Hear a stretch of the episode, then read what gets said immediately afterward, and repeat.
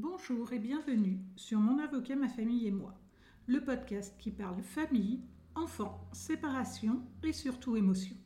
Ces émotions qui nous submergent quand notre famille traverse des tempêtes. Dans cet épisode, nous allons nous intéresser à la PMA, ou procréation médicalement assistée. Nous allons tenter de vous permettre d'y voir plus clair sur ce sujet technique. Mais alors, qu'est-ce que la PMA La PMA, c'est l'assistance médicalement assistée. C'est un ensemble de techniques médicales qui peuvent être proposées à un couple ayant des difficultés pour concevoir un enfant, ou bien à une femme seule, non mariée. La notion de couple comprend ici les couples de femmes et les couples hétérosexuels.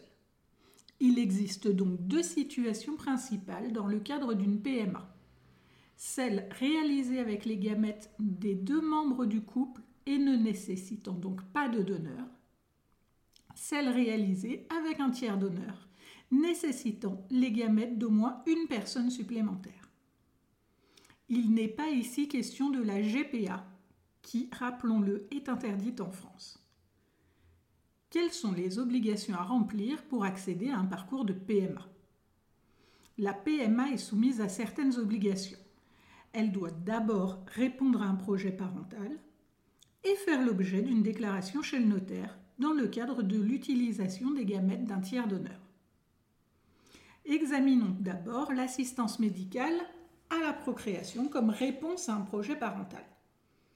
La PMA a pour objectif de répondre à un projet parental, ce qui est un critère essentiel pour l'établissement de la filiation, la préservation des intérêts de l'enfant étant primordiale. Dans ce cadre, ni le statut matrimonial, que vous soyez concubin, paxé ou marié, ni l'orientation sexuelle du demandeur ne peuvent être prises en considération, les différences de traitement étant interdites. Les deux membres du couple ou la femme non mariée doivent consentir à l'insémination artificielle ou au transfert des embryons avant que le processus de PMA soit enclenché. Quand il n'y a pas d'intervention d'un tiers donneur extérieur au couple, seules les gamètes du couple sont utilisées. La demande de PMA devrait être confirmée directement auprès du médecin après l'écoulement d'un certain délai. Par contre, dans le cadre d'un don de sperme, d'ovule ou d'un don d'embryon, le couple hétérosexuel, le couple formé de deux femmes ou la femme non mariée doivent préalablement donner leur consentement à un notaire. il faut noter que le double don de gamètes, sperme et ovules, est autorisé. Un embryon peut donc être conçu avec des gamètes ne provenant ni de l'un ni de l'autre membre du couple. Attardons-nous sur la déclaration chez le notaire pour les PMA avec tiers d'honneur. Le couple ou la femme non mariée qui a recours à une PMA nécessitant l'intervention d'un tiers d'honneur y consent par déclaration devant un notaire. Le notaire a un devoir d'information à l'égard des futurs parents, notamment pour ce qui est de la reconnaissance conjointe préalable pour les couples de femmes ayant recours à un tiers d'honneur ou du droit d'accès aux origines par exemple. Mais alors qu'est-ce que le droit d'accès aux origines? En 2022, un décret relatif au droit d'accès aux origines est entré en vigueur. Il permet l'accès aux données non identifiantes, c'est-à-dire l'âge, les caractéristiques physiques, la nationalité et à l'identité du tiers d'honneur dans le cadre d'une PMA. Ainsi, les enfants majeurs issus de PMA pourront demander la levée de l'anonymat du tiers d'honneur ce qui constitue un important changement dans le droit de la bioéthique par rapport au principe d'anonymat qui était fixé par les premières lois de 1994. Désormais, les personnes qui ne souhaiteront pas consentir à transmettre leurs données non identifiantes ne pourront pas donner. C'est au notaire d'informer les demandeurs d'une PMA de ce droit d'accès aux origines, bien qu'aucun lien de filiation ne puisse être établi à l'égard du donneur ni aucune action en responsabilité exercée à son encontre. L'établissement de la filiation dans le cadre d'une PMA. si la présomption de paternité ou de maternité peut être envisagée pour établir la filiation d'un enfant issu d'une PMA pour un couple hétérosexuel ou une femme seule, il en va différemment pour les couples de femmes et les personnes transgenres. Attardons-nous sur la présomption de paternité et de maternité. Tout d'abord la maternité. En France, la question de la maternité repose sur un fait objectif qui est l'accouchement. La mère est celle qui a accouché de l'enfant. C'est l'accouchement qui désigne la mère, peu importe la réalité biologique. Par contre, il en va différemment pour ce qui est du père. Concernant la paternité, en règle générale, la paternité repose sur des présomptions, c'est-à-dire sur des indices, des apparences, sur ce qui est probable sans pour autant être certain. Par exemple, si la femme qui accouche est mariée, son mari bénéficie de la présomption paternité. Raison pour laquelle la femme seule qui décide d'avoir recours à une PMA ne doit pas être mariée. Les lois bioéthiques protègent le donneur anonyme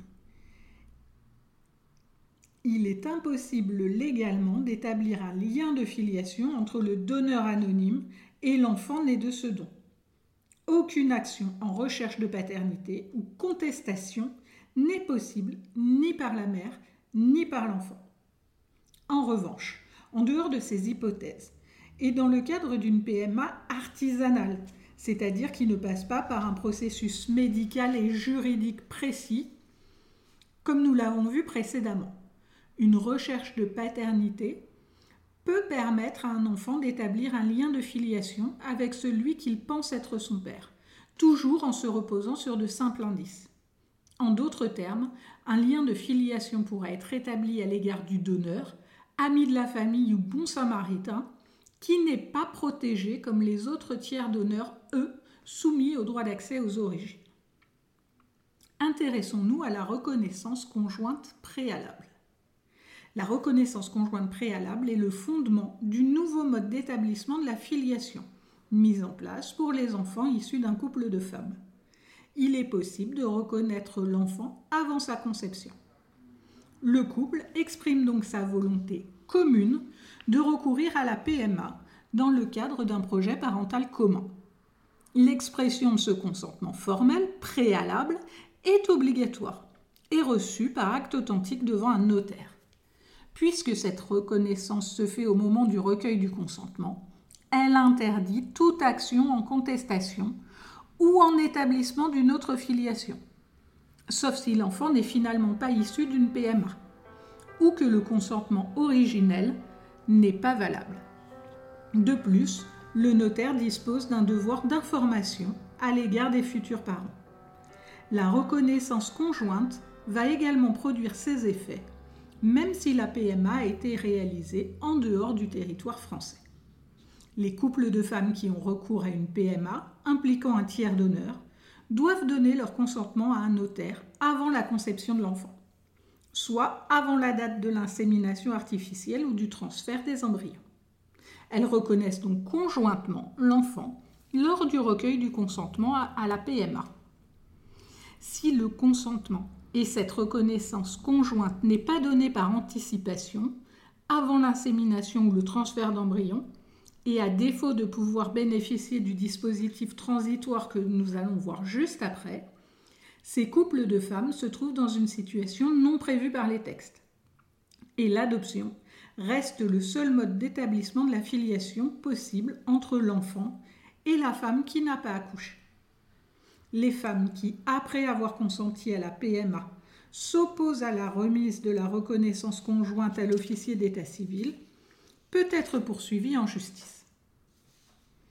Intéressons-nous aux difficultés d'établissement de la filiation des personnes transgenres. Depuis la loi bioéthique de 2021, une procédure de changement de la mention du sexe dans l'état civil a été mise en place. Or, pour la PMA, seule compte la mention du sexe dans l'état civil. Si les femmes transgenres et les hommes transgenres hétérosexuels peuvent accéder à la PMA, il en va différemment des couples d'hommes homosexuels ou des hommes seuls, même s'ils ont conservé leur utérus. les personnes ayant changé la mention de leur sexe à l'état civil, mais disposant de la capacité à mener une grossesse, soit les hommes transgenres souhaitant porter un enfant, sont exclus du processus de PMA, étant donné qu'il n'y a aucune nouvelle disposition relative à l'accès à la PMA et à l'établissement de la filiation des personnes transgenres dans la nouvelle loi bioéthique. Il reste tout de même possible pour les personnes transgenres de prélever et de conserver leurs gamètes dans le cadre d'une demande d'autoconservation des gamètes.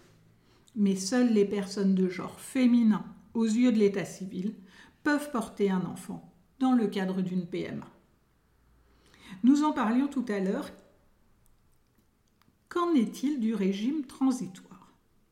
La loi du 21 février 2022 visant à réformer l'adoption a permis la mise en place d'un nouveau régime transitoire pour les couples de femmes en l'absence de reconnaissance conjointe ou si l'enfant a été conçu avant la loi. À titre exceptionnel et pour une durée de trois ans, c'est-à-dire jusqu'au 21 février 2025, lorsque sans motif légitime, la mère inscrite dans l'acte de naissance de l'enfant, qui est généralement la mère qui l'a porté, refuse la reconnaissance conjointe à la femme qui n'a pas accouché. Cette dernière peut demander à adopter l'enfant, sous réserve de rapporter la preuve du projet parental commun et de la PMA. Le tribunal prononce l'adoption s'il estime que le refus de la reconnaissance conjointe est contraire à l'intérêt de l'enfant et si la, la protection de ce dernier l'exige. L'adoption plénière d'un enfant ayant déjà un parent sera alors possible sans le consentement du dit parent. Cette loi aboutit également à appliquer le régime de l'adoption par le conjoint, au sens large, à une personne qui n'est plus en couple avec le parent. Pour bénéficier du dispositif transitoire, ce qui permet donc l'apposition d'une reconnaissance conjointe en marge de l'acte de naissance d'un enfant né d'un processus de PMA à l'étranger, il faut que l'insémination ou le transfert d'embryon réalisé par ces couples de femmes à l'étranger l'ait été avant la publication de la loi bioéthique de 2021. Voilà, j'en ai terminé avec ce sujet complexe et technique de la PMA. J'espère que cet épisode vous a plu et vous a permis d'y voir plus clair. Si c'est le cas, n'hésitez pas à me laisser une très bonne note sur la plateforme d'écoute afin de permettre à d'autres personnes de découvrir mon avocat, ma famille et moi.